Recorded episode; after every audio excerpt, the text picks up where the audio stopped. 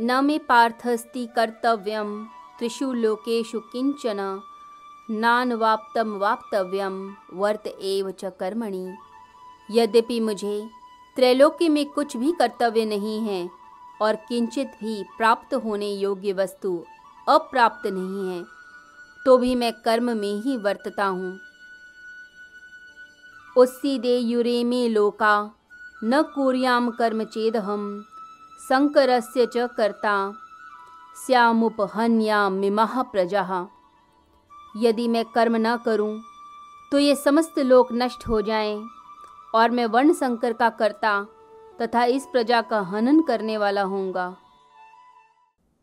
पूर्ण रूप से योगेश्वर भगवान श्री कृष्ण को इस संसार में किसी वस्तु की चाह नहीं है। भगवान को कोई भी वस्तु अप्राप्य नहीं है। परंतु भगवान फिर भी कर्म करते हैं। उन्होंने पांडवों का साथ दिया, कर्तव्य समझकर साथ दिया। वह चाहते तो राज्य का भोग कर सकते थे, आराम से ज़िंदगी बिता सकते थे, परंतु भगवान ने साथ दिया, इस धर्म युद्ध में साथ दिया अर्जुन का, पांडवों का, क्योंकि उनका कर्तव्य था वह। भगवान कर्म को इसलिए करते हैं, क्योंकि कर्म करना आनंद और उत्साह का विषय है। कर्म बोझ नहीं है, किसी चीज़ की लालसा नहीं है। कर्म करना एक खेल है, खेल की तरह कर्म करते हैं। लोग तो खेल को भी एक दुख बना देते हैं, और यहाँ भगवान हर कर्म को खेल बनाकर आनंद बनाकर जीवन को जीते हैं और वही शिक्षा देते हैं। भगवान श्री कृष्ण कर्म करते हैं, क्योंकि वो जानते हैं यदि वो कर्म नहीं करेंगे। तो इस संसार के लोग भी उन्हें ही फॉलो करेंगे और वो भी कर्म नहीं करेंगे। लोगों को कर्म करने की आवश्यकता है, क्योंकि अभी बहुत कुछ पाना शेष है, अभी वे अपनी आत्मा को जान ही कहाँ पाए। अभी मुक्ति कहाँ मिली? मुक्ति से पहले कर्म त्याग देंगे तो कैसे जानेंगे? यहाँ जब भगवान श्री कृष्ण कहते हैं, मैं बोल रहा हूँ तो यहाँ वो शुद्ध परमात्म स्वरूप की बात करते हैं। वहाँ कृष्ण का शरीर नहीं, वे शुद्ध परमात्म स्वरूप की बात हो रही है। सनाई पर्वत पर मोजेज को परमात्मा के दर्शन हुए और उन्होंने दस आदेश दिए, दस कमांडमेंट्स दिए और वह यहूदी इतिहास में दर्ज हो गए। जब मोजेज उतरे पर्वत से तो परमात्मा ही हो गए। तब उन्होंने लोगों से कहा कि, now I give you the law मैं तुम्हें धर्म की शिक्षा देता हूँ।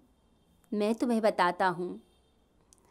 जब पर्वत पे थे, तब मोजेश थे, परंतु पर्वत से उतरे। तब परमात्मा और वो एक हो चुके थे, वो खुद परमात्मा स्वरूप हो चुके थे। तो कई बार ये प्रश्न जागता है कि क्या यह कहना ठीक है? वो ये भी कह सकते थे कि परमात्मा ने आदेश दिए हैं और मैं उन आदेशों को तुम्हें बताने जा रहा हूँ। परंतु मुजेज ने कहा कि मैं तुम्हें धर्म की शिक्षा देता हूँ।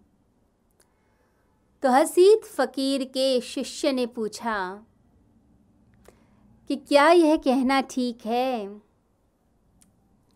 क्या यह अनाधिकार पूर्ण नहीं? अहंकार से भरा हुआ नहीं?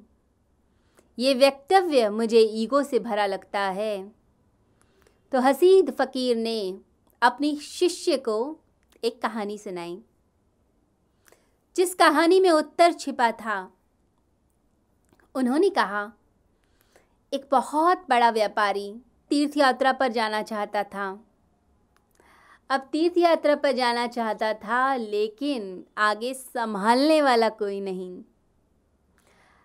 अब एक नौकर था, परंतु पूरा ट्रेन नहीं। तो सोचा, जाने से पहले पूरी ट्रेनिंग दे देता हूँ। तो उसने नौकर को धीरे धीरे काम करना सिखाया। नौकर जब बात कर रहा होता ग्राहकों से तो वो छुप कर सुनता कि बोलता क्या है। तो जो नौकर था, वो यह कहता कि, मालिक, इस कीमत पर चीज़ नहीं देने वाला। आप क्या बात करते हैं? आगे जाइए। जब वह ये बातें सुनता तो अपनी पत्नी के पास जाकर वह बोलता कि अभी मेरे नौकर को समय है, अभी नहीं जा सकता, समय लगेगा। पहले के टाइम में तीर्थ यात्रा जाने का मतलब होता था कि पूरी चीज़ों को व्यवस्थित करके जाना, क्योंकि समय बहुत लगता था। इतनी सुख सुविधाएँ भी नहीं थी। अब अपनी पत्नी से बोला कि समय लगेगा ट्रेनिंग में।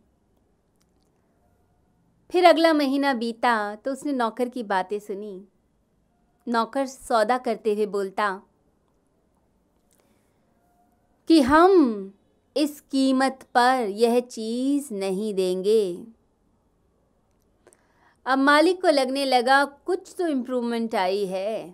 पहले से तो बेटर ही हुआ है। थोड़ा और इंतज़ार करता हूँ।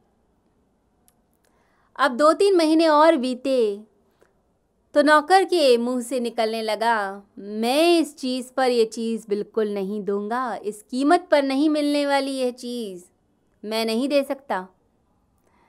जब उसने ये बोला कि मैं नहीं दे सकता और बिल्कुल वैसा ही व्यवहार शुरू किया, वैसी ही थिंकिंग होने लगी, जैसे उस मालिक की थी। तो मालिक ने जब ये बातें सुनी तो भरोसा जागा कि अब ये ट्रेंड हो गया है। इसकी भाषा मेरी जैसी हो गई। अब ये इस चीज़ को अपना समझने लगा है। तब व्यापारी ने उस नौकर को वो चीज़ अपनी दी, अपना व्यापार दिया और तीर्थ यात्रा के लिए निकला। तो जब भी कोई व्यक्ति शुद्ध परमात्मा स्वरूप में होता है तो उस समय वो परमात्मा ही होता है। तो यहाँ भगवान श्री कृष्ण की देह नहीं बोल रही। वह शुद्ध आत्म स्वरूप परमात्मा स्वरूप बोल रहा है।